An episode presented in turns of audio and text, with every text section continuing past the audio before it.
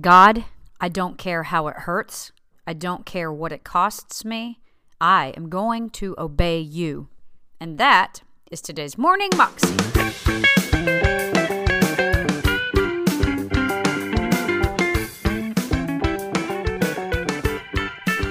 Welcome to the Morning Moxie Show. I am your host, Alicia Sharp.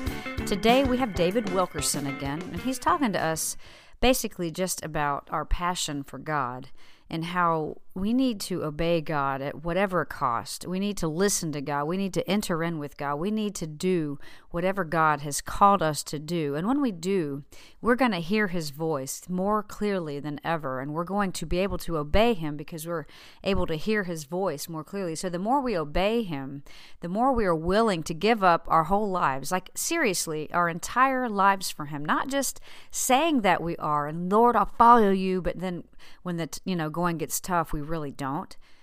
But really sincerely saying, Lord, I will do whatever it takes. Whatever you have called me to do, I am going to do it.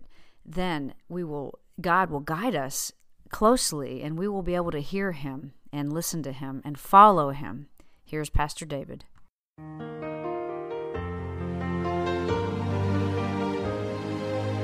And the sheep follow him, for they know his voice. And a stranger will they not follow, but will flee from him, for they know not the voice of strangers.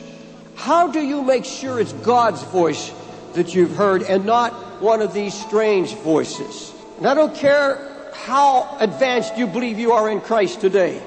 I don't care how intimate you believe you are, and perhaps are. I don't care what joy you have in Christ.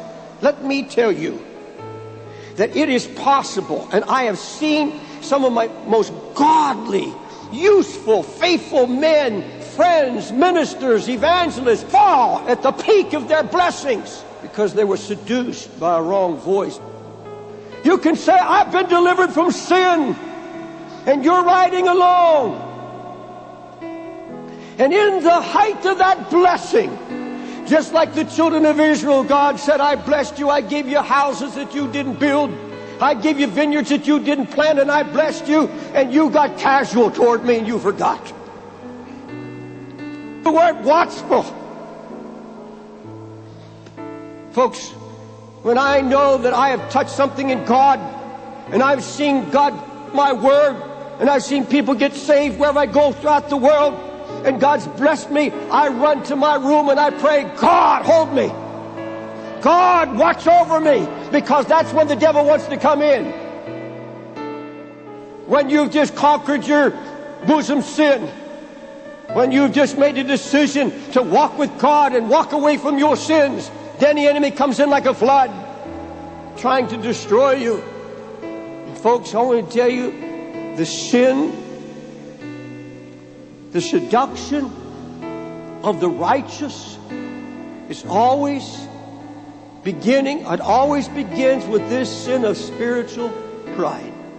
What better describes this church generation and many Christians as this word casualness? Very little seriousness about the things of God in many churches today, indifference to the majesty and holiness of God. There are churches today all over the United States that are absolutely, the word is casual. There's no dignity to it. There's no awe. There's no reverence. God's just another good guy. He's just another one like us. There's no fire. There's no anointing. There's no awe. There's no reverence. Now, I'm going to make a strong statement. I want you to listen closely. I don't care how righteous you are. I don't care how holy you may be. God makes it very clear in His Word that if you continue in a sinful path, in a sinful deed, or a sinful act, it's impossible for you to hear the voice of God.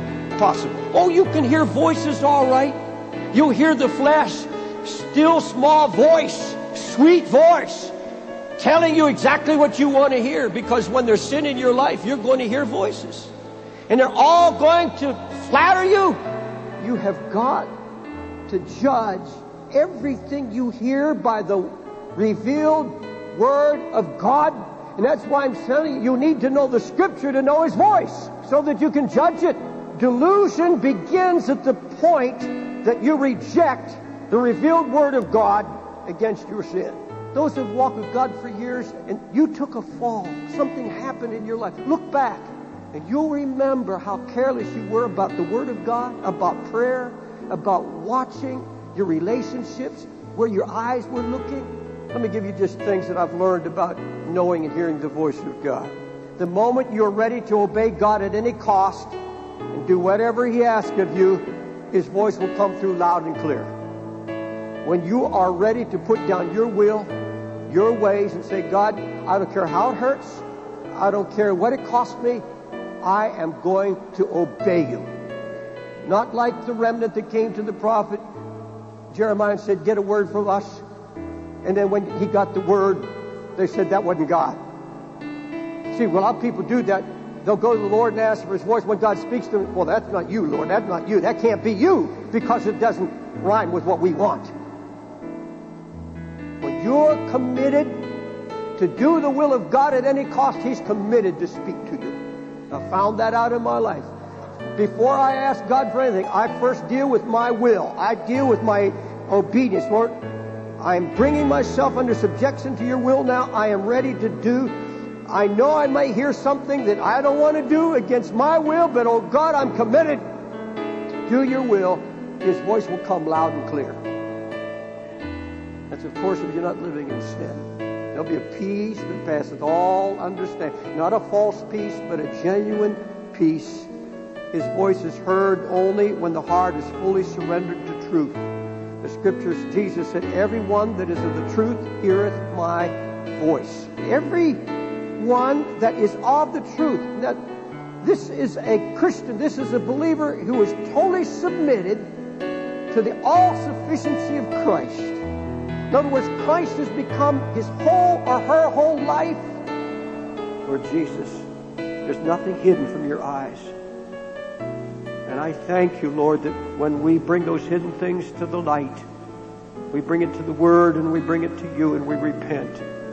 You said you're faithful and you're just to forgive us and to cleanse us from all, all unrighteousness. And Lord Jesus, at that very moment, you said you can mark it down. I'll begin to bless you. I'll begin to honor you. I'll begin to move in your heart and I will speak my love into your heart. You'll know my voice.